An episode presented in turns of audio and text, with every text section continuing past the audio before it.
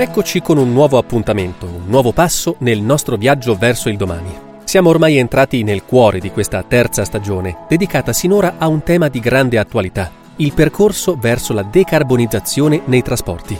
Abbiamo conosciuto nel dettaglio cosa sono i biocarburanti e nella scorsa puntata ci siamo occupati della carta di identità di H-Volution, biocarburante prodotto con il 100% di materie prime rinnovabili ai sensi della direttiva RED 2. Il passo che compieremo oggi insieme va ancora oltre, perché dalla terraferma, ovvero dall'uso dei biocarburanti per i mezzi pesanti, ci sposteremo fra le distese d'acqua e i cieli.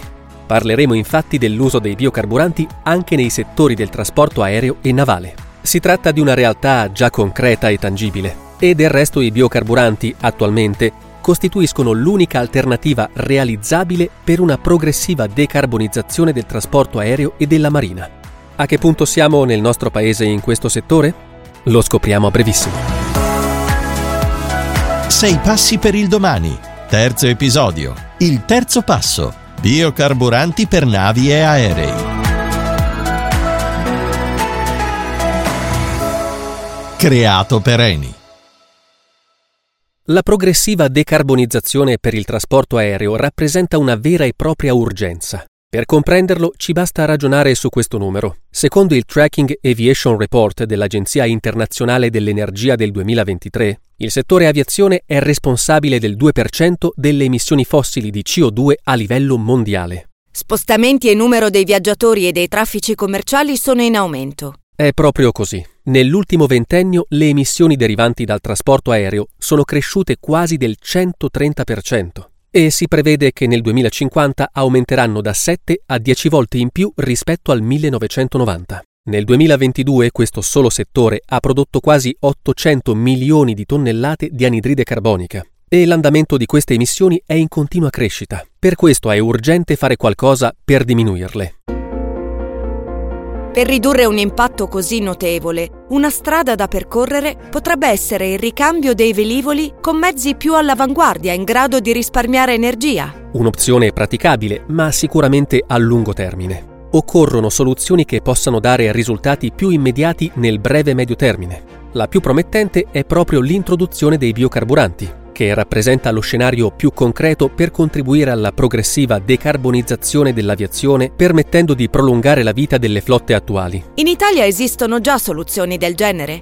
Quando sarà possibile applicarle? La produzione di un carburante alternativo per l'aviazione avviene già nel nostro paese, tramite la trasformazione di materie prime di scarto e potenzialmente non in competizione con la filiera alimentare. Si tratta di Eni Biojet, il primo SAF, Sustainable Aviation Fuel, di natura totalmente biogenica, realizzato da materie prime di scarto, grassi animali e oli vegetali. Ascoltiamo qualche dettaglio in più su questo tipo di biocarburanti.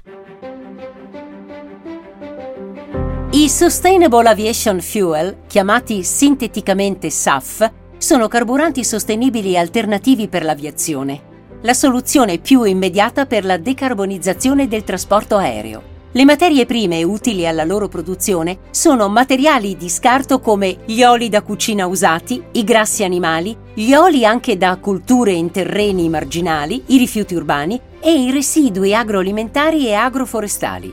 I SAF vengono utilizzati miscelandoli ai tradizionali carburanti per l'aviazione. Presentano infatti caratteristiche chimiche e fisiche pressoché identiche. Questo permette un grande vantaggio, quello di poterli impiegare facendo riferimento alle infrastrutture di trasporto e aeroportuali già esistenti, senza la necessità di adeguare gli aerei o i loro motori. Gli standard internazionali di produzione prevedono che i SAF siano miscelati ai carburanti tradizionali fino al 50% senza richiedere sostanziali modifiche alle turbine degli aerei. L'International Air Transport Association che raccoglie attualmente 290 compagnie aeree provenienti da 120 paesi, pari all'83% del traffico aereo mondiale, indica che i SAF non solo debbano ridurre le emissioni di carbonio, ma anche l'utilizzo d'acqua e l'impiego di pesticidi e fertilizzanti. Perché questi biocarburanti possano essere definiti avanzati, non devono essere prodotti a partire da culture su terreni destinati alle filiere alimentari per uomini e animali, ma anche evitando rischi di deforestazione. Il biocarburante Eni Biojet è un SAF che contiene il 100% di componente biogenica. Ha fatto il suo esordio a settembre 2022 come carburante per il primo volo del nuovo Airbus A350 di Ita Airways, che ha fatto da apripista alle frecce tricolori. Dall'aria all'acqua.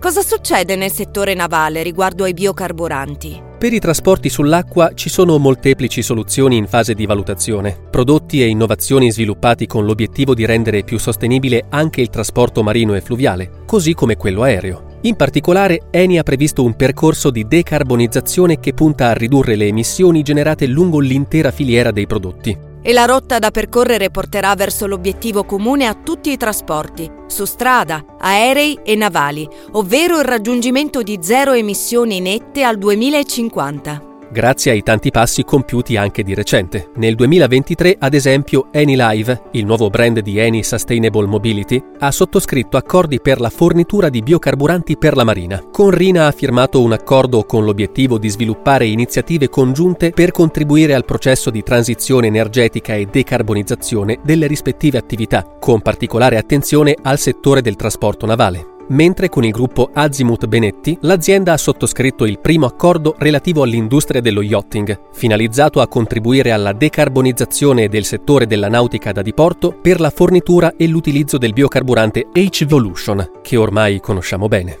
Un altro tassello che contribuisce a costruire un mondo più sostenibile, dove l'economia circolare sarà sempre più rilevante. Proprio così. Nella prossima puntata compieremo un altro passo per chiudere questo ideale cerchio. Parleremo degli agri-feedstock, le materie prime che vengono raccolte per poter essere poi trasformate proprio nei biocarburanti. A presto!